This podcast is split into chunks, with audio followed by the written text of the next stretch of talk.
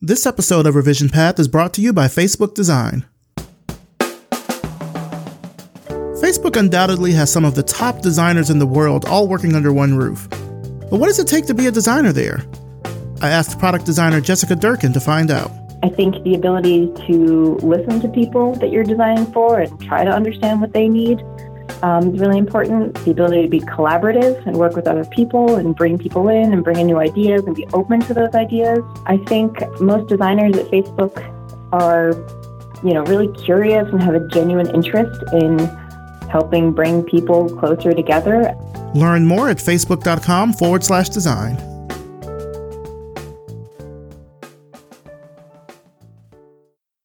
Are you looking for a job? Do you know someone who's looking for a job? Then check out our job board over at revisionpath.com forward slash jobs. Whether you want a full time job or you're looking for something temporary or freelance, we've got you covered. This week, AnitaB.org is looking for a UI UX designer in Palo Alto, California. We also have job listings from Indeed.com, so head to the Revision Path job board at revisionpath.com forward slash jobs to apply and to search for any other listings. Don't forget to sign up for weekly job alerts so when there are new positions added to the job board, you'll get an email so you can be the first to apply. And if you're looking for more jobs, then become a member of our Slack community and join the jobs channel. See you there.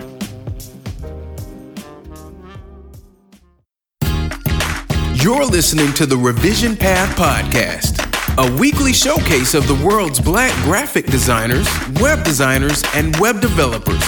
Through in depth interviews, you'll learn about their work, their goals, and what inspires them as creative individuals. Here's your host, Maurice Cherry. Welcome to the Revision Path Podcast. My name is Maurice Cherry, and before we get into this week's interview, it's that time of year again. Time for our annual holiday gift guide. Now, we've rounded up a bunch of great stuff for this year's gift guide, which, by the way, is our fifth gift guide now. We've done one every year since 2013, so it'll be coming your way on December the 1st. Make sure you're following us on Twitter, Facebook, and Instagram for more info. Also, speaking of gifts, today is the last day for our Black Friday Cyber Monday sale. Get up to 25% off anything in our store and get free shipping for any orders over $45. Just head on over to revisionpath.com forward slash store. Sale ends tomorrow. Now let's talk about our sponsors MailChimp, Hover, and SiteGround. Automation is huge right now, and the great thing about MailChimp is how they use automations to help make your email marketing efforts not only more powerful, but a lot easier as well. You can set up automations to reward the most active people on your list, of course, people are doing a bunch of shopping right now. So if you do e commerce, you can send order notifications, you can follow up on their purchases. It's really great. Sign up at MailChimp.com today for a free account and give it a try. MailChimp. Send better email. Your online identity really begins with your domain name. You know, no matter what kind of an artist, designer, or developer you are, showcasing your passion online is super important. You know, I got my first domain uh, for my name, mauricecherry.com. I got that back in 2003, not too long after I graduated college. And as I have went through different jobs and as my career has changed, it has probably been the one constant in my professional life. So anything that I'm doing, I can always point people to mauricecherry.com and it's it's right there. And I've got that domain on Hover. You know, Hover makes the process of finding a domain super simple. They've got hundreds of domain extensions, they've got personalized email, and they've got award winning customer service. Right now, you can get 50% off any .art domain. So for any designers or artists that are listening, you can get 50% off those domains until November the 30th. Just go to hover.com forward slash revision path and get 10% off your first purchase. SiteGround's hosting services are crafted for professional, business, or enterprise projects. They let you build better, faster, safer websites more easily, and they offer multiple options that your websites can grow into. All plans have managed WordPress hosting, they include staging and Git integration. So go ahead and get started today by visiting siteground.com forward slash revision path so you can get 60% off on all hosting plans. SiteGround, web hosting crafted with care. Now for this week's interview. We're ending out MailChimp month by talking with design manager Jon Bell. Let's start the show. All right, so tell us who you are and what you do. My name is Jon Bell. I am a design manager at MailChimp And my day to day looks like helping my team be successful in their cross functional teams, building great products that make life easier for small businesses around the world and in their marketing efforts. You, I was just about to kind of ask you what your your typical day is like. Like, I know you're the design manager here, but how many designers are you managing? What sorts of stuff are you doing, kind of on a day to day basis? Yeah, so my team, uh, I have a team of eight excellent designers ranging in uh, various different levels of seniority. So, I have juniors, mids, seniors also different skill sets, emphasis on um, product design. Some have stronger backgrounds in UX. There are actually a lot of amazing designers on the team that have the ability to code um, and actually write production ready code or uh, have backgrounds as, as web developers. So I would say that the day to day, I'm only five weeks in. Oh. Yeah. So the day to day is still shaping up. There are definitely a lot of meetings. And I know that sounds kind of boring or tedious, uh, I think, to a lot of people. But you know, really, I think the purpose of those meetings is to design systems that really serve the people here, that allow them to do their best work, mm-hmm. and to unblock people to make sure that people, you know, don't have barriers. That the you know the way is clear, as it were, for them to do their best work, to to show up fulfilled in their job, to not be frustrated by the process. So it sounds like it's it's a lot of uh, not just managing expectations, but sort of managing. Well, of course, you're managing people as the manager, but you're also managing kind of their anticipations. It sounds like. Yeah, I, you know, I think I really struggle with the term manager. Mm-hmm. I know it's my title, but I really struggle with it because of the connotations that come from corporate America. of What what a manager does. Uh-huh. I'm not an executive, right? You know, I, I think kind of my bosses and, and above they make key de- decisions about the business and, and where the business is going to go and how we're going to get there. And I think the individual designers that are on our team and exist throughout our organization are really, they own the customer experience, they own uh, crafting those solutions in their cross functional teams. I sit, I think, kind of in between and try to align the two. So I try to align each individual designer's abilities and goals, both personally and professionally, mm-hmm. with what the business is looking to accomplish. And so really, you know, I like to say that I'm a servant and like my, my customers are both the business and the designer. I'm facilitating a productive relationship that aligns their skills and talents and ambitions as individuals with what the with what the business is looking to accomplish. How has it been here so far? You've like you said, you've only been here for just like about five weeks. Yeah, it's been fantastic. I mean, I had some previous experience in marketing, multi-channel marketing, and marketing automation. So it's a pretty natural fit. So, I, you know, I'm pretty familiar with the industry, the customers, a lot of the problems, and have previously been managing a design team in kind of this email space. Um, so there's a lot of similarities and familiarities. Mm-hmm. But generally, I've found the team to be wicked smart. I found um, the people here to be pretty humble. You know, there's this uh, the, the kind of slogan or phrase listen hard and change fast I don't think it's just a slogan. I think people really do. Um, and to do that requires humility. And so I've been blown away by the amount of you know humility that's in the building. In tech, you have a lot of smart people, right? Mm-hmm. a lot of high IQs. That can be debatable, but yeah, you can say yeah, that. you know, um, but and I think one of the downsides, or you, I should say, yeah, you have a lot of people who lead with their intelligence, right? Mm-hmm. And, and, their intelligence defines them. Yeah. And so it, it does take a lot of humility to, to not allow you know your intellect or education to define you, but you know your ability to serve other people to define you. So I've found a lot of that here at Mailchimp. Now I know you're you're coming from out west. Is this your first time out here working and living in the South? Yep, I, I was born and raised in the South actually. So okay, from Arkansas. Okay. Um, so yeah, I'm a, I'm a Southern boy. I like to say that I grew up on the banks of the Mississippi. You know, my father was a steel worker. My mom was an immigrant from Jamaica. Okay, so that's that's my uh, that's my folksy. Um, you know, if I were running for president, kind of speech. But yeah, no, I did. I grew up in rural Arkansas. I spent time in Alabama. Where in Alabama? Birmingham. Okay, yeah. I'm I'm from Selma. Okay, okay. Yeah. I started my actually started my first company in Birmingham, Alabama. Nice. And then yeah, I you know friends all over the South. Grew up all over the South. So yeah, my grandmother's in Tennessee. Got yeah, spent some time in Georgia before. So I, my grandfather's outside of Atlanta. So mm-hmm. yeah. So tell me about the work that you were doing before you got here to Mailchimp. From what I saw from doing my research, you were you were a design mentor, like in position. It sounds like that's what you were doing. Is that right?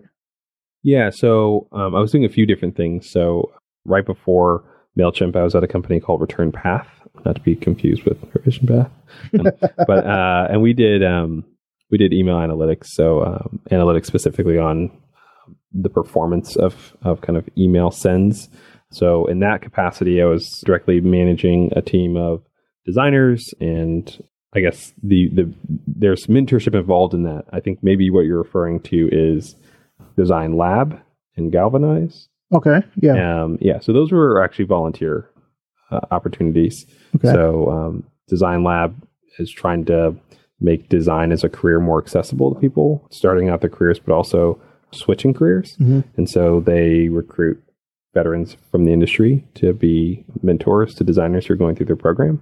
Um, so that's that's what I did. I helped mentor thirty plus designers. Okay. Yeah. And then eventually now you've moved out here to Atlanta and now you're at MailChimp. Atlanta, loving it. Oh, well, I guess since you grew up in the South, it's not your first time here. Yeah. You've been to the city, you kind of know your way around and everything. Yeah.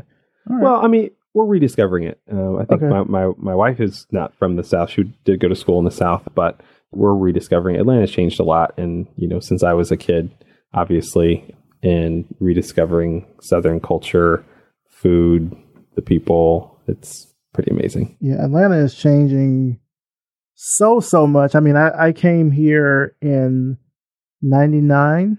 Okay. Came here, and went to Morehouse, and I mean, I've been here ever since. And like to see Right. how much the city has changed post Olympics Right.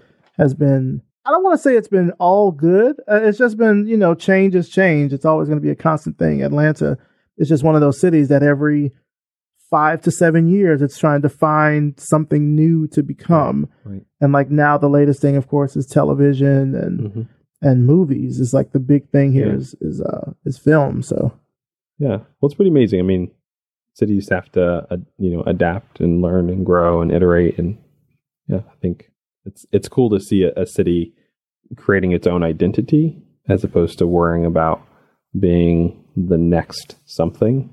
You know, the next San Francisco, the next LA, the new New York, the new Seattle. I feel like I've spent a lot of time in various different cities that there's this kind of conversation constantly going on about you know what what they want to be and usually it's just a smaller version of something else.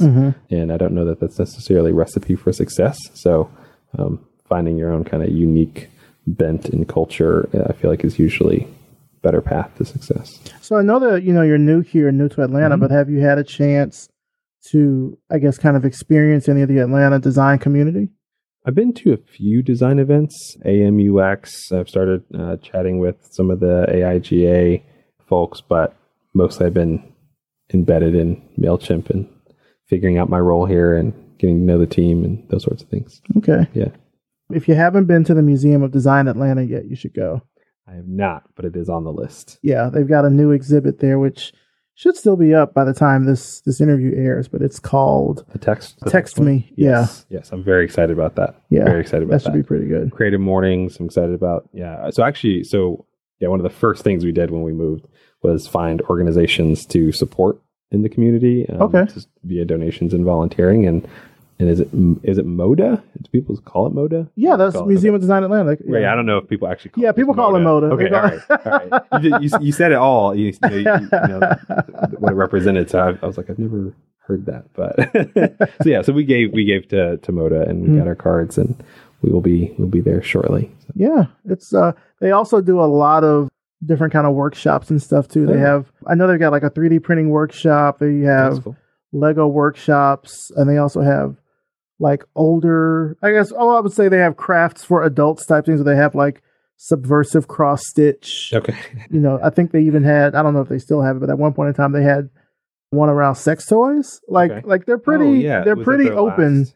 I think that might have been the last one that they or they had to reschedule it or something, but they often have a lot of little fun kind of seminars Yeah. for people for all ages. So it's not Yeah. just, you know, it's not boring. I definitely will say that. Right. It's not boring at all. What's the name of it? Is it Text Me? Yeah, text that me. Text Me. Yeah. I'm, Yeah. I'm pretty excited about checking that out. Yeah, it should be pretty good. I know they they opened up. I mean, this will air in in November, but they just opened up. Well, the opening party was a little this past weekend. Oh, that's right. That's right. Yeah, they sent, yeah, we got some emails asking. Yeah. About Yeah. I, I know that you've mentioned that you are into entrepreneurship. Can you talk about some of the businesses that you you started? Yeah, so I, I've always been fairly entrepreneurial. And I think what that means is just uh, I have a, a bent towards observing a problem and then kind of probably in most cases being overly confident in my ability to organize the resources to to solve that problem. So I don't know, from the time I was yeah a kid, you know, starting your typical small business. Mom's going to have a yard sale means I'm going to have a lemonade stand. um, you know, the church is going to do something means I'm going to have, you know, I'm going to go sell, you know, cinnamon rolls. To later years, uh, I mostly focused on starting uh, tech companies. So I started a couple of agencies, kind of your typical service-based tech and design uh, firms, and then um, most recently, I started a, a software company called Rainmaker, which was actually really trying to solve You started that?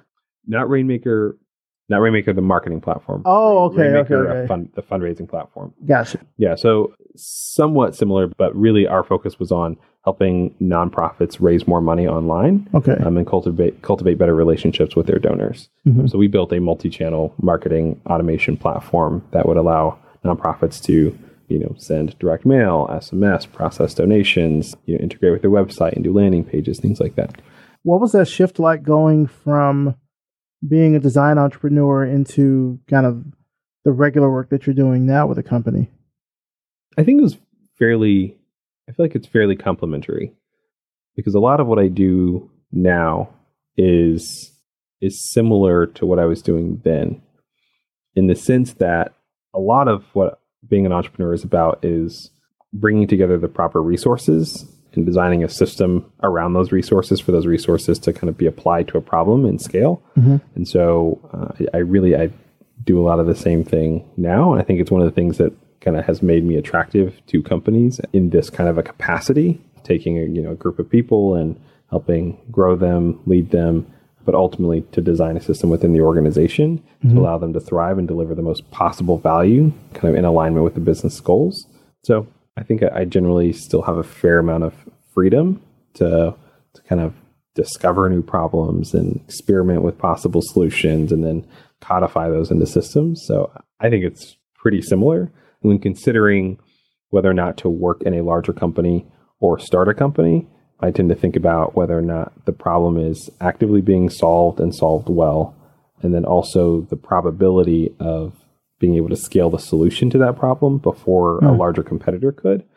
That's a long term endeavor, right? You're talking about five to 12 years minimum to really build something that exists at scale. Mhm. So, in a lot of cases, if you can find the right cultural fit and the circumstances make sense, doing the same work in a larger company means that you get to be doing delivering the value that you want to deliver for the customers that you want to serve at scale for longer. So, Mailchimp is a great example. Mailchimp is is doing a lot of what we were doing at Rainmaker for nonprofits. Mailchimp is doing for all small businesses, and a large portion of our customer base here are nonprofits. And so today Yeah. I serve more nonprofits in a very similar way than I did when I started my company. Yeah, I was going to ask like email is one of those ubiquitous things that isn't super glitzy or glamorous like AR, VR, etc. But Right. I was curious as a design manager, like what types of challenges do you face here? Or have you faced so far, I should say? From a product perspective, or sorry, we'll say from both a product perspective and from a team perspective. I think there's always a challenge in in the way that you work. I think anything that involves people is inherently messy, right? Because you're imperfect, I'm imperfect, we're all imperfect, and so we're trying to work towards um, an ideal goal, but you've got in, imperfect people involved in the process, Mhm. and so I think the the biggest challenge is is always going to be in really understanding what the customer's needs are and interpreting those properly, but then really in working together with these cross-functional teams, with engineers, with data scientists, with you know, uh, with writers who have different experiences, different backgrounds. Like what makes the solution magic is in a lot of ways that diversity of perspective, but it's also what makes getting to the magic very challenging Right. because those, you know, anything that stretches us takes us outside of our comfort zone, right? It's, um, you know, cramps our style, and we don't like that. We would naturally resist that. Um, so, yeah, I think that's that's kind of a, a, pretty universal challenge. And I think one of the things I'm most excited about um, rolling up my sleeves to help tackle here. I think there are a lot of people thinking very intentionally about about how design works more collaboratively, cross functionally, mm-hmm. not just here at Mailchimp, but across the industry. There's a lot of thought being put into that right now. Do you have any tips for any designers that might want to work here? In terms of how to get a job here or how to how to how to work well with others. we'll say how to get a job here. Just um, curious, yeah. Yeah. I guess I haven't actually gone through the process of interviewing designers yet. Okay. Uh, but I can speak to generally what I've looked for in the past when interviewing designers. The first thing that I look for is how quickly do they learn and how hungry are they to learn? Because the reality is, what you're going to need to know to do your job effectively is going to change. The tools that we use are going to change. The techniques that we apply are going to change. The individuals that we solve for might change. So, your ability to change quickly through learning um, is going to be extremely important. So, that's probably the, the number one thing that I look for. One of the questions I always ask designers is what's the most interesting thing that you've read recently? Just getting a sense of like, what, what are you engaged in? Mm-hmm. It doesn't need to be design related but just like how are you stretching your mind and, and learning new things? The second is, um, are you a product thinker? And I think about product thinker from that perspective of, are you thinking about the customer, the problem that they're trying, you know, that they're experiencing or that you're trying to solve for, and the context around that, and how that rolls up to what the business is trying to accomplish. You know, when I ask my designers, what's your, what, you know, what's your job? You typically get, you know, an answer that includes, you know, solve problems for my customer, be a champion for the customer, use empathy to understand the customer's problem, and then go and design solutions for that. Really, your number one job is to make the business money. Mm-hmm. That's why you get a paycheck. and people got to forget that. So I think having that sense of, you know, yeah, the, you know, the way that I make money for the business is is through design. But again, that opinion, my opinions about what I'm doing mm-hmm. should never get in the way of me working with a team towards the larger business objectives. You know, that's a really good point that I think a lot of designers need to adopt is, you know, it's not all about you. I feel like certainly the way that modern design culture kind of paints the designer is as the the empathetic problem solver that is able to navigate these sorts of challenges and that's great, but you know, product thinking really I don't want to say it strips you of that empathy, but I think it just forces you to take your empathy and put it towards something that's not your brand or your ego. Like mm-hmm. like the the thing about being a product designer or being a designer for any product is kind of how do I take my ego out of this and then use my talent to kind of serve what the product is mm-hmm. about. A lot of designers think about the the deliverable as being something that ties back to them, mm-hmm. right? what can I showcase as evidence that I'm a genius? and the reality is, so many of the problems that we solve for could be solved without quote unquote design deliverables. Mm-hmm. So, from my research, I see that you have you've ran campaigns, you fundraised mm-hmm. campaigns, etc. How did you go from working in politics to working in design? Yeah, that's a great question. So I initially started my career in politics because I wanted to make a difference in the world, and politics felt like, um, to a young mind, it felt like a natural outlet. There was no, I don't know, there was no constraints or limitations due to my age or my ethnicity. Uh, there were no preconceived notions. Just anyone willing to roll up their sleeves and get involved could make a difference and I like that. So I was able to channel a lot of my kind of energy and desire to make a difference in the world into political efforts and actually see a real, uh, real impact. I became jaded after a little while, kind of seeing, you know, you see a lot of good, you see a lot of people, you know, pouring out, you know, their heart and their soul into it and putting a lot of effort into making a difference for the communities. But you also get a view of the we call it the darker side of politics. Uh, yeah. People serving their own interests and the, the pandering and and um, it, it, just a lot of it felt inauthentic after a while. Um, yeah. And so um, I like to say that politics is very reactionary. So in mm a lot of ways, politicians themselves react to where the culture is. And so I felt like in order to make a difference, I should move um, what I call upstream. So, um, you know, if, if politics is kind of downstream and reacting to things that are happening upstream, I should move upstream and try to uh, make more of a difference and impact culture through another medium.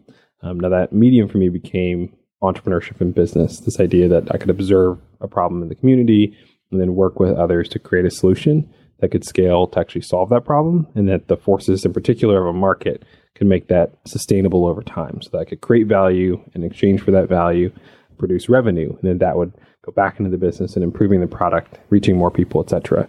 Um, so that's kind of the shift that I made. I mean, technically, and it was while I was in politics, I got introduced to someone who was an engineer and found this kind of whole magical world of actually building things, which completely unaware of code until then. Hmm. And yeah, so it, you know, he started saying, "Hey, you can translate these ideas into products that people use." And so that's kind of how I got introduced to to software in this magical new world of making stuff for people. Politics is such an interesting kind of a I don't know. I, I find it's a really interesting transitory type of thing for people to get involved in. Like I feel mm-hmm, like mm-hmm. when you work in politics, it will show you more of either who you want to be or who you don't want to be. Right. It's like once you see, I'm using a lot of idioms here, but like once you see how the sausage is made, you're like, eat salad now. Like right, right exactly. like might you, go vegan. Yeah, like like you might decide this is not really what I want to do. But no, yeah, once you kind of see more of how things operate, you to decide I really want to be a part of that or uh, not so much. I mean, certainly, you know, the the propensity and the the capacity to help people is important, but then it's also like, at what cost is this right. happening? Right. As you kind of look at, and I'm curious to, to kind of get your perspective on this, when we sort of look at our current, you know, political time, what role do you think designers should play when it comes to, I don't know, expression or just the work that they do? Yeah, absolutely. I think designers have an opportunity being upstream of culture to really set the tone, right? Fundamentally, designers are independent of an ideology. They observe problems that are kind of in front of them and experienced by the people that they serve.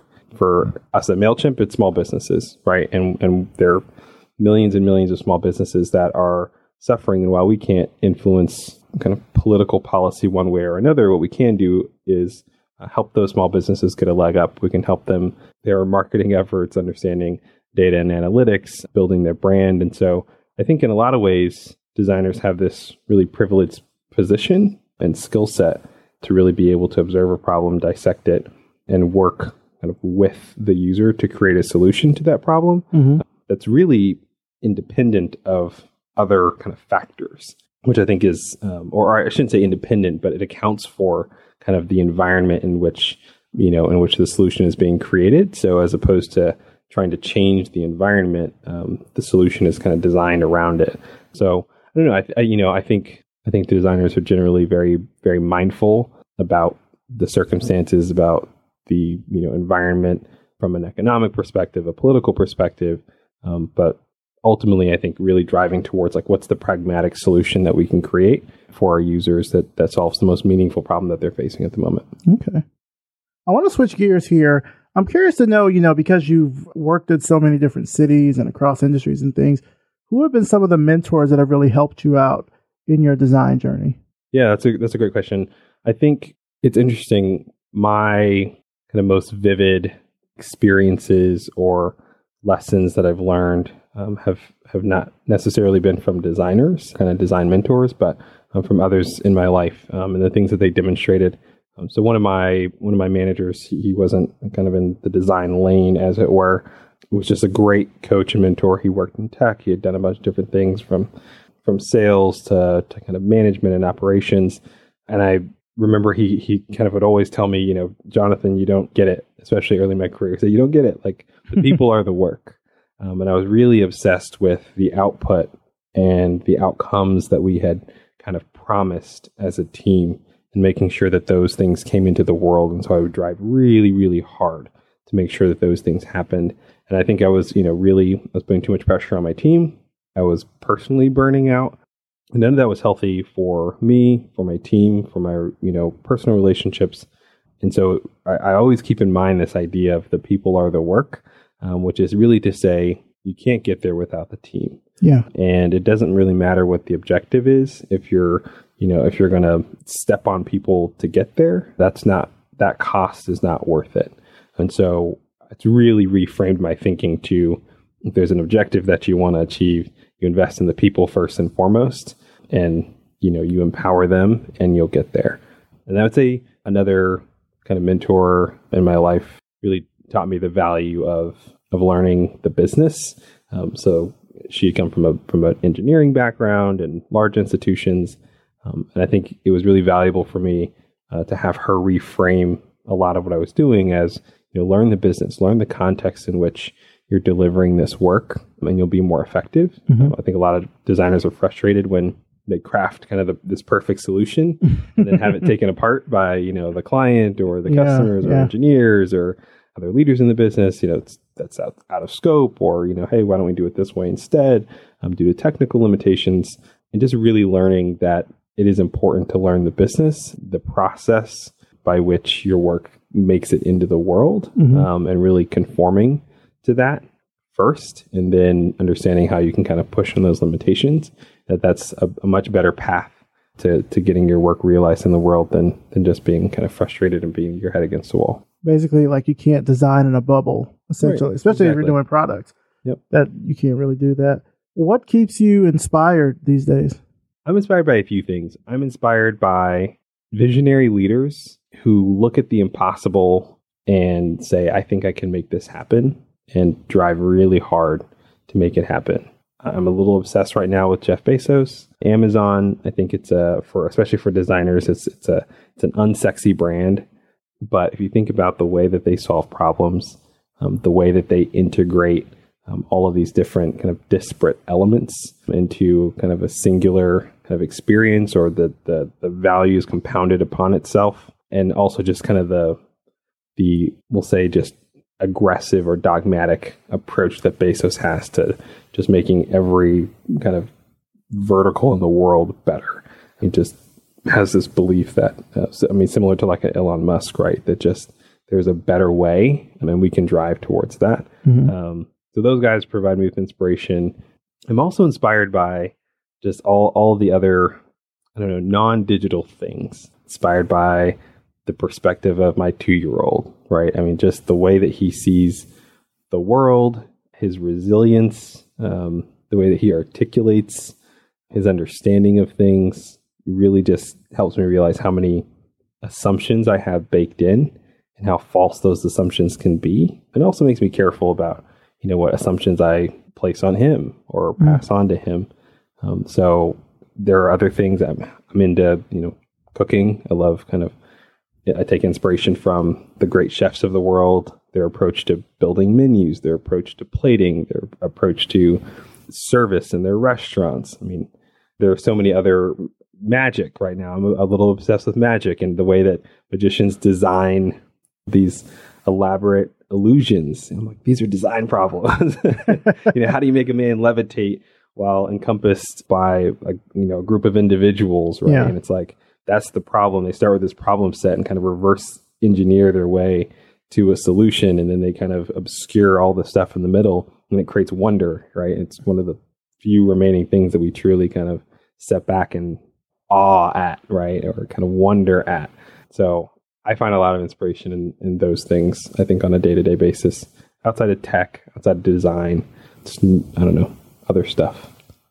What are the best things that you owe your parents? I would say a love for learning. That's kind of been a repeat theme throughout my life. I, I mentioned earlier that I think, you know, uh, it's one of the things I look for in a, in a design interview is how hungry is someone to learn something new. It's been the thing that's helped me to navigate, you know, from politics to marketing to product management and now product design. I think a love for learning makes it easy to learn, to learn often, um, to learn in diverse categories and to bring those things together in interesting ways. So I owe that to my parents. I think they constantly pushed on um, the why, not just the what, mm-hmm. which creates this just this curiosity and fascination with why things work the way they do and why does it have to be that way. Um, so uh, yeah, I like interrogating my own thoughts, and I think that's directly a, a consequence of the way that I was raised. Is there anything that you want to really accomplish for the rest of the year? I know you're kind of starting off new in this position, so it can be either something with work or something personal, anything like that. By uh, the end of the year, do you mean with my first year at Mailchimp, or do you mean by the this calendar year? Okay, 2017. Yeah, yeah by the end of 2017. Yeah, no, I think the the big thing for me is building strong relationships with my team, building you know uh, personal relationships and professional trust. Uh, I think it's important for managers to earn the respect of the title, not assume it.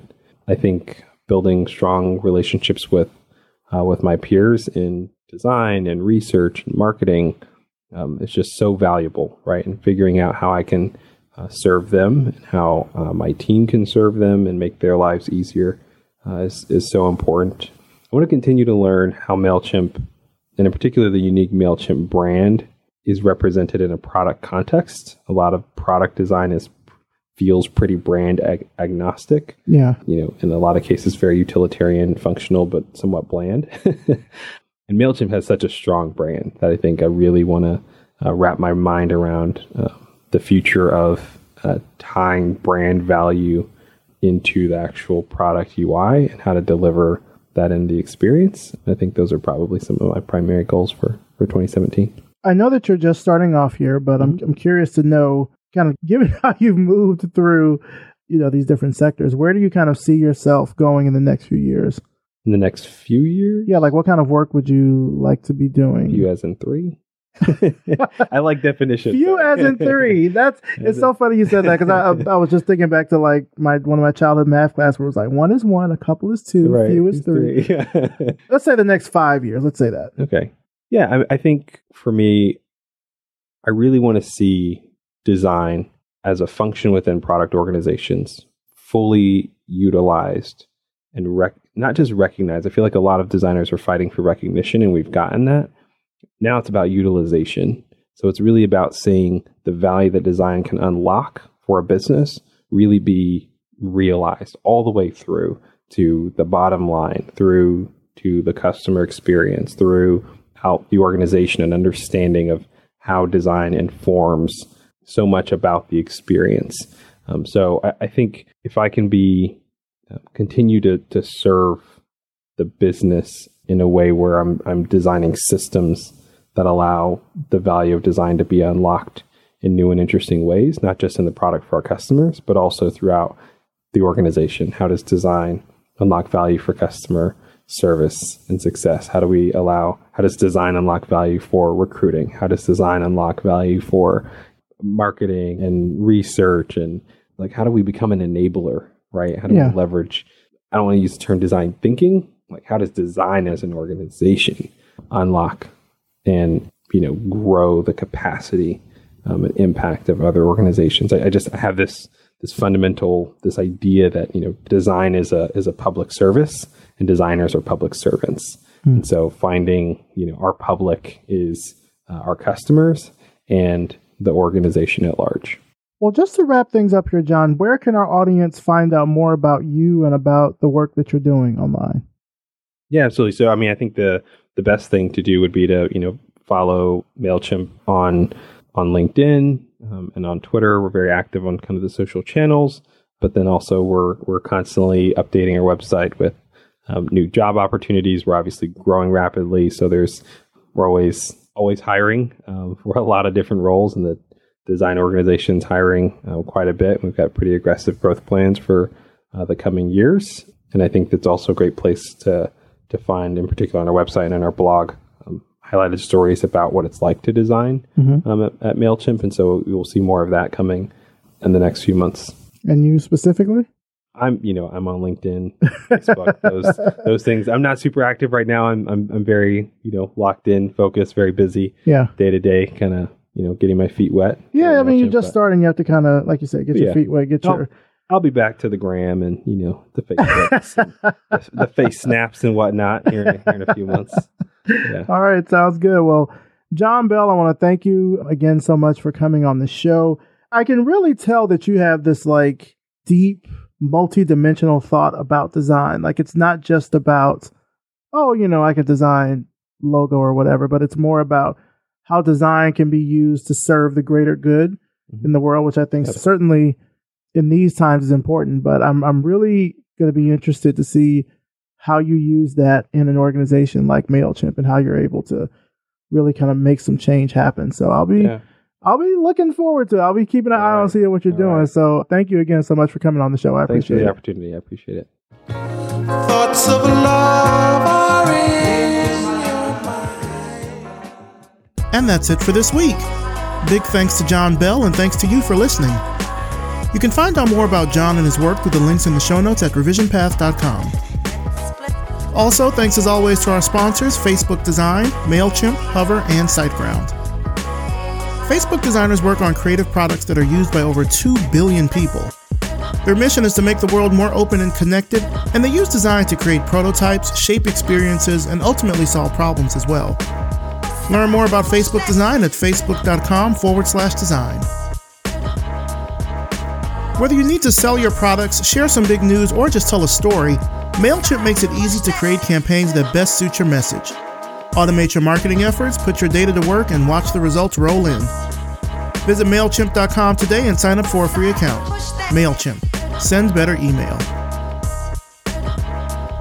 Every great idea deserves a great domain name, and Hover really takes all the hassle and confusion out of buying and managing your domains.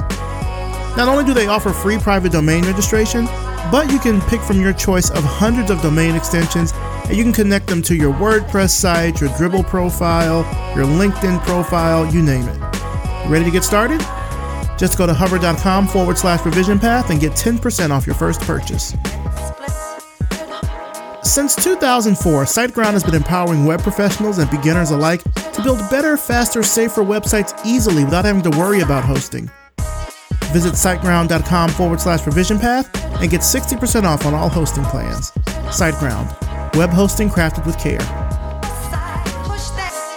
This episode was edited by RJ Basilio and produced by me, Maurice Cherry. Our intro voiceover is by Music Man Dre with intro and outro music by Yellow Speaker. If you liked this episode, please do us a huge favor. First, subscribe to us on Apple Podcasts, and next, leave us a rating and a review. It only takes a minute or two. It really helps the show by not only bumping us up in the rankings there for Design Podcast, but it lets more people discover Revision Path so they can see all of the great people that we've interviewed, and I'll even read your review right here on the show.